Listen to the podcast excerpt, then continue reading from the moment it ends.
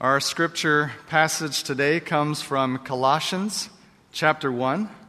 I encourage you to open your Bibles or open the Bible app on your phone and turn with us to Colossians chapter 1. I will begin reading in verse 15. He is the image of the invisible God, the firstborn of all creation. For by him all things were created in heaven and on earth, visible and invisible, whether thrones or dominions or rulers or authorities, all things were created through him and for him. And he is before all things, and in him all things hold together. And he is the head of the body, the church. He is the beginning, the firstborn from the dead that in everything he might be preeminent. For in him all the fullness of God was pleased to dwell, and through him to reconcile to himself all things, whether on earth or in heaven, making peace by the blood of his cross. And you, who were once alienated and hostile in mind, doing evil deeds, he has now reconciled in his body of flesh by his death in order to present you holy and blameless and above reproach before Him, if indeed you continue in the faith, stable and steadfast, not shifting from the hope of the gospel that you heard, which has been proclaimed in all creation under heaven, and of which I, Paul, became a minister. This is God's word. Please be seated.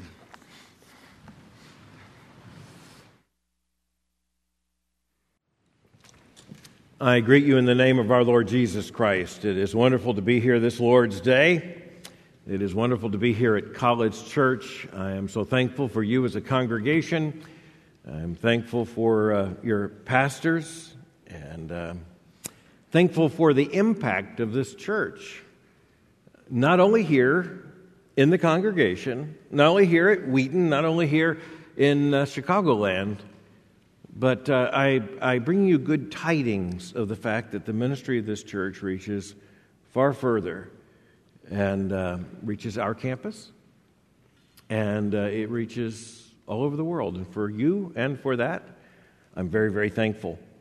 It is our great honor to turn to God's Word, and our minds have been drawn and our ears have heard. First, first uh, this passage from Colossians that is such a hymn to Christ. It is He we reproclaim. All the songs we've been singing this morning are about Jesus the Christ. The sweetest name we can say is the name of Jesus Christ. In this passage from the Apostle Paul from Colossians, what we have is what has often been described as a hymn.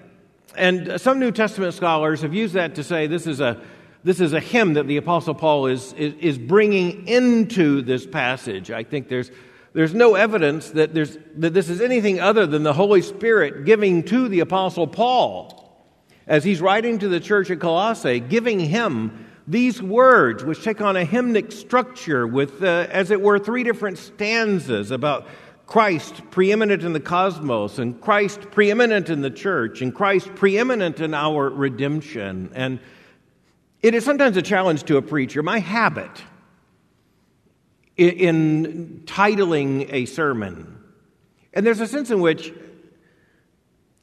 that's an artificial task.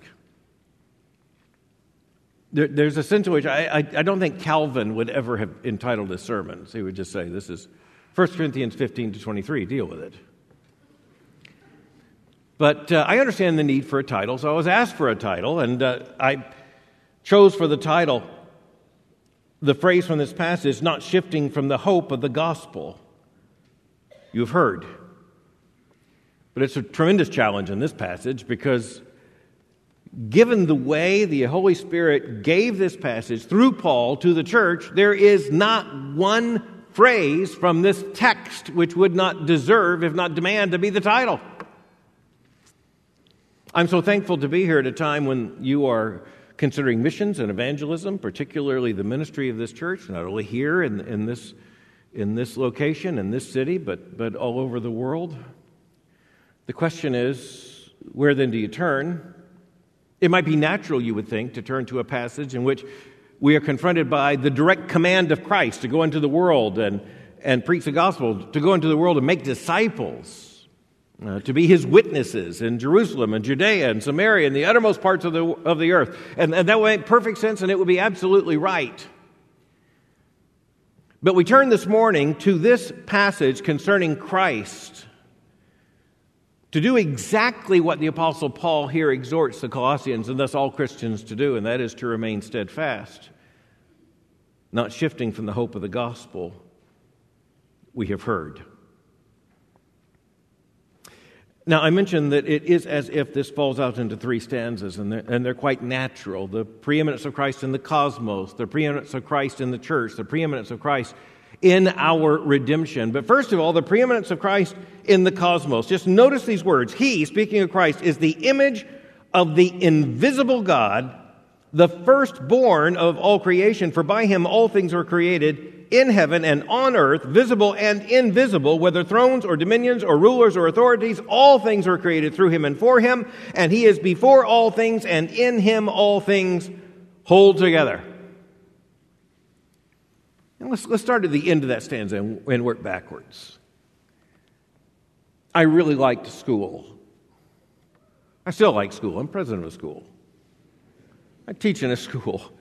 I like school. In high school, I took physics. I expected to like physics. I, uh, I was challenged by physics at, at, at two different levels. First of all, just the the material, but secondly, the implications as a young Christian, just trying to think these things through. You know, there are, there are physicists trying to find intently a grand unifying theory of the universe. Trying to figure out what it is that actually holds all things together because there are all these forces and energies, but what's behind each one of them? The, the logic is there's something behind that, and there's something behind that, and there's something behind that, and there's something behind that. And I know those of you who are physicists, this morning in this congregation, there's a great debate between the, the classic understanding of physics and quantum physics, and that's, that's all I'm going to say. It is, as of yet, an unresolved debate because the two theories appear to be in absolute conflict with one another, and a lot of physicists seem to believe in both. There are physicists sing, seeking the singularity, this, uh, this theory of everything. And I can understand why that would be really helpful. If you could just, you could get beyond the theory of this and the theory of that, the theory of relativity and the theory of, get behind string theory. Google it. If we could get behind all those things, what's the theory of everything? And yet, we have here in this passage revealed to us the theory of everything. The theory of everything is Christ.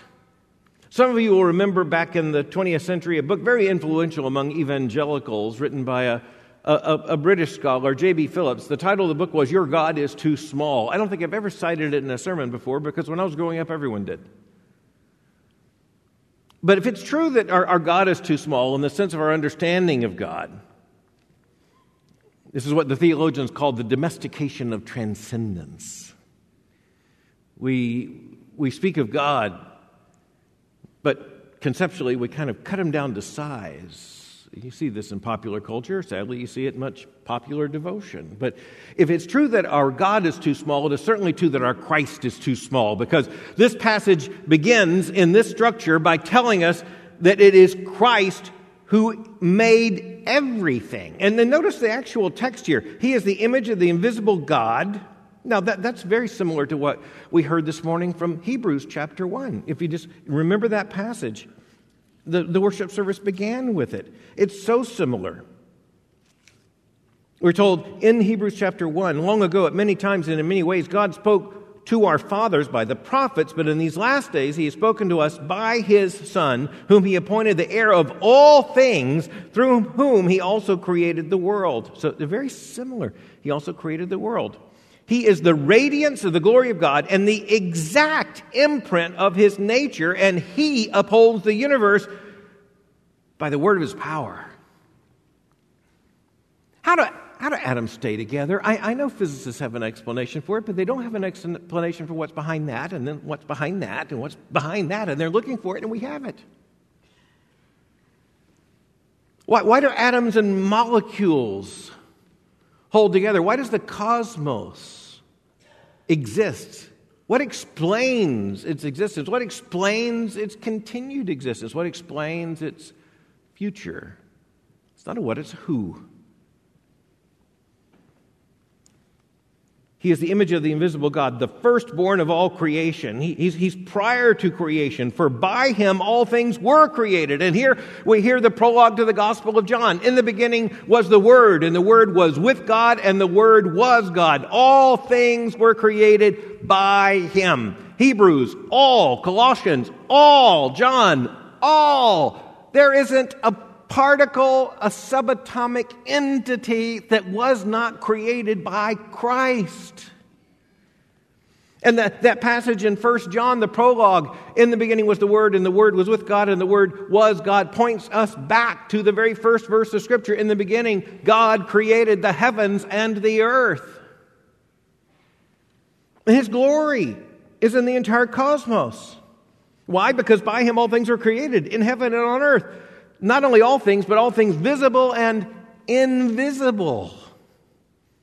Whether thrones or dominions or rulers or authorities. So, so even, the, even invisible powers that take, that take political form, all things were created through him, but not only through him, for him. The prepositions are so important. Not only through him, but for him. Ponder for a moment. What does it mean?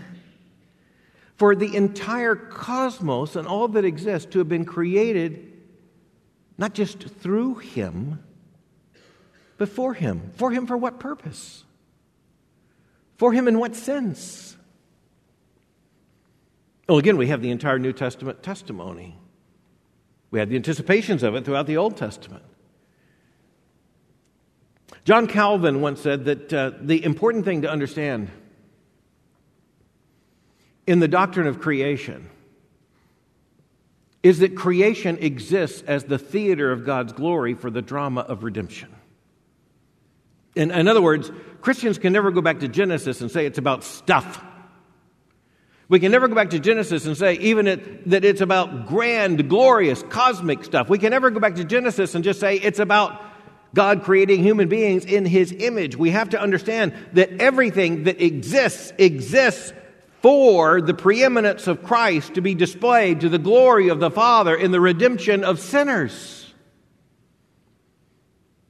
That's more radical than, than most Christians even, I think, once or twice take into consideration. Everything that exists, not just everything here on planet Earth, not just everything in our galaxy, not just everything in the entire cosmos uh, in terms of what we know, but what we don't know, what's visible and what's invisible. Everything exists in order for the Father to receive glory in the Son through the redemption of sinners. That's so astounding. I think if our neighbors knew we actually believe that, they would think we're off. And His glory is in all these things. All things were created through him and for him, and he is before all things, and in him all things hold together. He is, this is what we theologians would say, he's ontologically prior to creation. And in him all things hold together. The grand unifying theory of the universe is Christ, who holds all things together by the power of his will it is Christ. Who was the Word, the Logos, through whom the world was made by the Father to His glory? It is the Son. And it's in His name that we are gathered here today. We are gathered here today in the name of the Christ who is preeminent over the entire cosmos, who is Lord of all.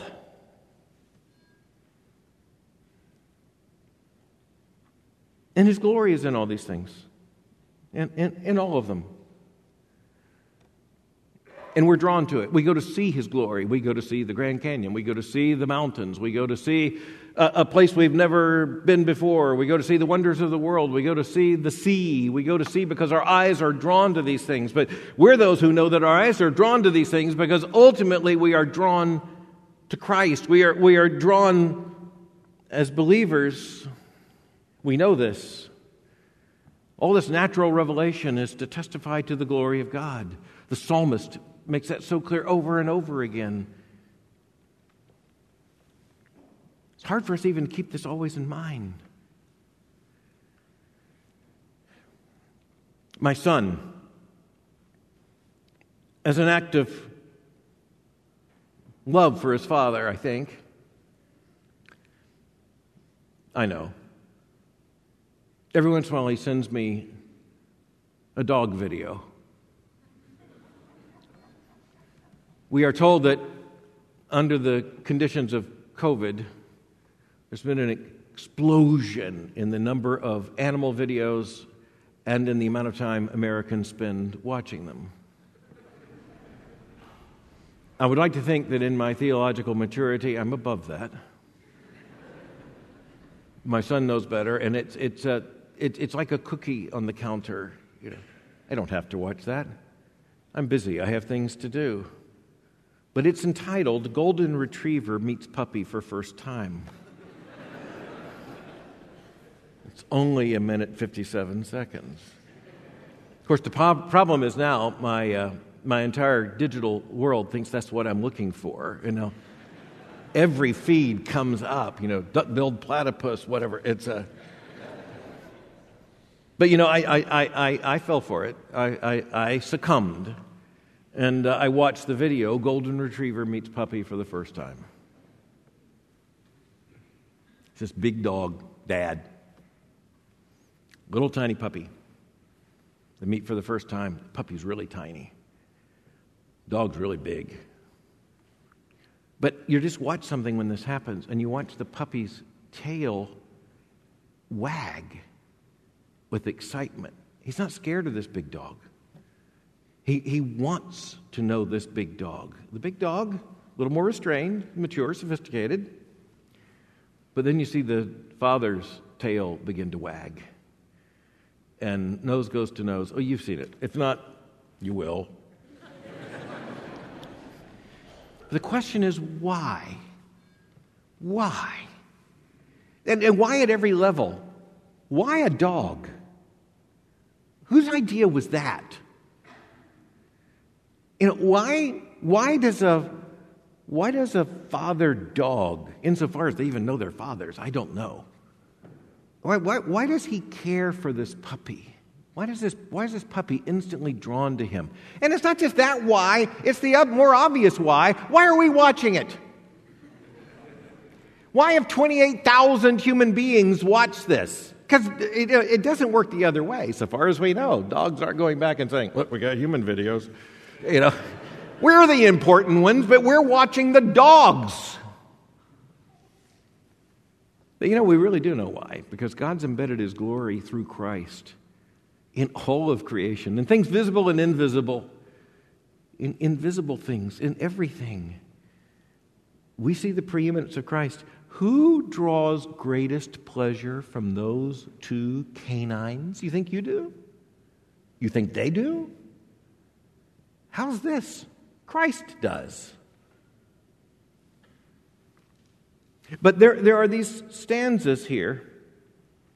And the next one is about the church, the preeminence of Christ in the church.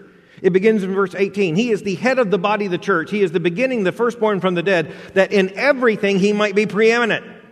For in him all the fullness of God was pleased to dwell, and through him to reconcile to himself all things, whether on earth or in heaven, making peace by the blood of his cross. the preeminence of Christ in the cosmos, and now the preeminence of Christ in the church. And notice the language. He's the head of the body of the church. He's the author of the body of the church. He is, look at the next phrase, the beginning, the firstborn from the dead, that in everything he might be preeminent. This re- makes us think of 1 Corinthians chapter 15, where Christ is the first fruits in his resurrection of those who will follow him, also resurrected. Christ is preeminent in the church by the power of his resurrection. And of course, Paul also tells us in Philippians chapter 2 that because of Christ's obedience to the cross and the fact that the Father raised him from the dead, he has now given him the, the name of Lord. And one day we look forward to that day when every knee shall bow and every tongue shall confess that Jesus Christ is Lord to the glory of God the Father. But where's that to happen right now? Right here the Christ saturated words of our worship. He is the beginning, the firstborn from the dead, that in everything he might be preeminent. For in him, so we're back to in him, in him, not just for him, not just by him, not just through him, in him, all the fullness of God was pleased to dwell.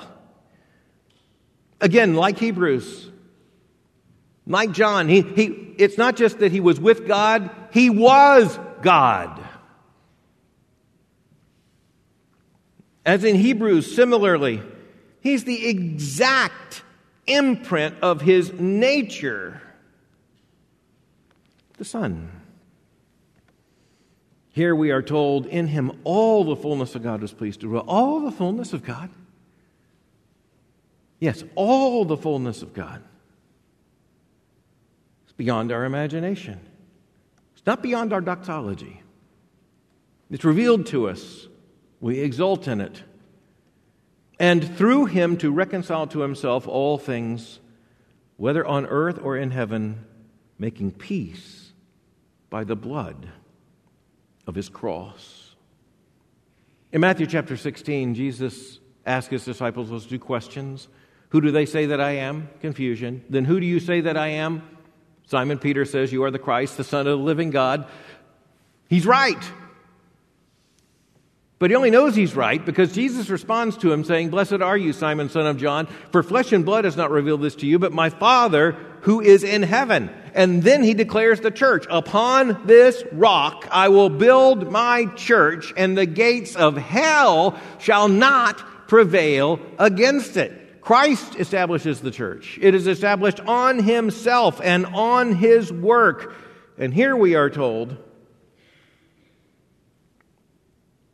it is through him that we are reconciled. It is through him that we now have peace by the blood of his cross. Now, in the third stanza, so to speak, we're going to see the preeminence of Christ in our redemption, but we can't explain the church without our redemption because the church is made up of the people who are redeemed. And so we're going to have to speak about our redemption when we speak about the church. We're going to have to speak about the church when we speak about our redemption. But notice this is an ascending argument. This is what Christians sometimes don't know. This is an ascending argument. First the cosmos, then the church. What does that mean? I think a lot of Christians thinking about the church, it seems like the church is a little thing in the big thing. The, the church is a, a little, a little part here, a little thing here, and the cosmos is the great thing. It's, it's beyond our imagination, you know, measured in light years. Beyond. But the Bible tells us that the church is not a little thing in the midst of a bigger thing. It's actually the big thing situated in a little thing. Because the supposedly big thing is going to pass away. That unified theory that explains why atoms and molecules hold together and all the rest. Well, just remember that won't last. At some point, those atoms will not hold themselves together. Heaven and earth will pass away. There will be a new heaven and a new earth. What's continuous? The church. What's secure? The church. You know, we, uh, we often as Christians say to each other, Boy, we're living in interesting times. We're trying to find historical parallels. What, what, what, how do we explain how do we understand faithfulness in the midst of our time? And uh, I'm reminded of Augustine, that great theologian in the fourth century, who said, You know, part of the problem for Christians is if we're not careful, even Christians begin to believe the lie. It comes down to this, and of course, Rome was the great empire, but even as Augustine was leading the church, it was a falling or about to fall empire. And Augustine said, here's the problem with Christians. We, we, expect this problem in the world, but we should not find this problem among Christians. Christians confuse the passing thing for the coming thing and the coming thing for the passing thing. That's good for us to think about, isn't it? We, we, we tend to see the coming thing as the passing thing, and the passing thing as the coming thing. The world sees empire as the big thing, and the church as the passing thing. Whereas the scripture is really, really clear. Jesus Christ is Lord, and the church is the coming thing. And all the empires, all the principalities and powers, they're the passing thing. The third stanza is the preeminence of Christ in our redemption. And you who were once alienated and hostile in mind, doing evil deeds, he is now reconciled in his body of flesh by his death in order to present you holy and blameless and above reproach before him. Notice the objectivity of this. It's, it, it, it's not just that Christ showed us redemption, it's not just that Christ revealed to us salvation, he accomplished it. He, he reconciled us. And the language here is incredibly strong. In biblical theology, it's hard to come up with a stronger indictment of our situation than alienated. We're separated from God. We're alienated, and it's by our own self alienation. We are hostile in mind, doing evil deeds. I don't know how you greeted each other this morning as you came into worship. I have an idea, but uh, you could have greeted one another with the words, Good to see you who were once alienated and hostile in mind, doing evil deeds. We are the fellowship of the reconciled, and as one who is also once alienated deservedly and hostile in mind, doing evil deeds, we are now reconciled in his body of flesh. That's what we're singing. But there's an in order here, all, all this in order to present us holy and blameless and above reproach before him. This redemption is so precious, and you'll notice again, it's an ascending, it's an ascending emphasis here. It all points to the cross. It points to Christ's atonement. It points to salvation, the salvation that comes to those who believe in Christ and repent of sins. The who of salvation is answered, the, the how of salvation is answered, and, uh, and the conditions for the church made very clear here. If indeed you continue in the faith, stable and steadfast, not shifting from the hope of the gospel that you have heard, which has been proclaimed in all creation under heaven, and of which I, Paul, and that's the, the astounding thing. It was astounding to Paul more than to anyone else of which I, Paul, became a minister. I am so very thankful for this church's commitment to missions and evangelism. So thankful for your passion for the gospel. And evidence of your passion for the gospel is, is evident. But you know, that's all grounded in the steadfastness of this congregation in that faith, your stability and steadfastness. And then the words I chose just to point us to this text not shifting from the hope of the gospel that you heard. How do we know what gospel to preach? How do we know what gospel to take? How, how are we grounded in assurance that Jesus saves? It is because we are not shifted from the hope of the gospel that we have heard, which has been announced to creation under heaven. Now, our task is to take the gospel to those who haven't heard. It's been announced, but as Jesus said, it needs to be taken as a message, presented to sinners in order that hearing they may believe, and believing they may be saved. That's the very essence of evangelism, that's the very essence of mission. Where you find Christ's church, you find those who were alienated and hostile in mind, doing evil deeds, but are now reconciled to God, telling others how they too can know that salvation in Christ, and taking the gospel where it is not heard and must be heard. But you'll notice the singularity here. We're back to that the singularity. This good news this good news is good news because Christ saves and Christ alone. That too, is what gives us such compulsion in our evangelism and missions. It's because Jesus saves, and only Jesus saves. We want others to know Jesus, and we want them to be able to sing with us in Christ alone. Our hope is found.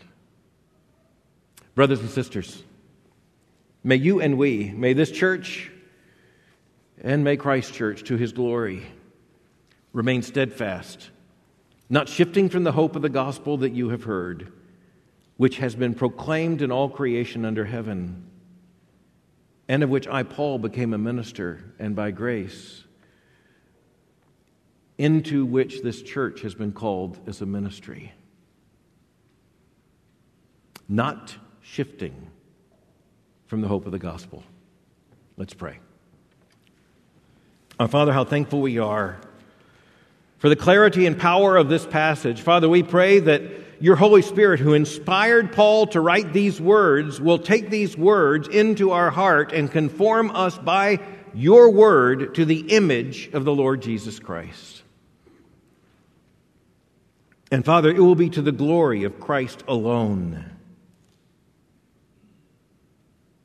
And we pray in the name of Christ alone. Amen.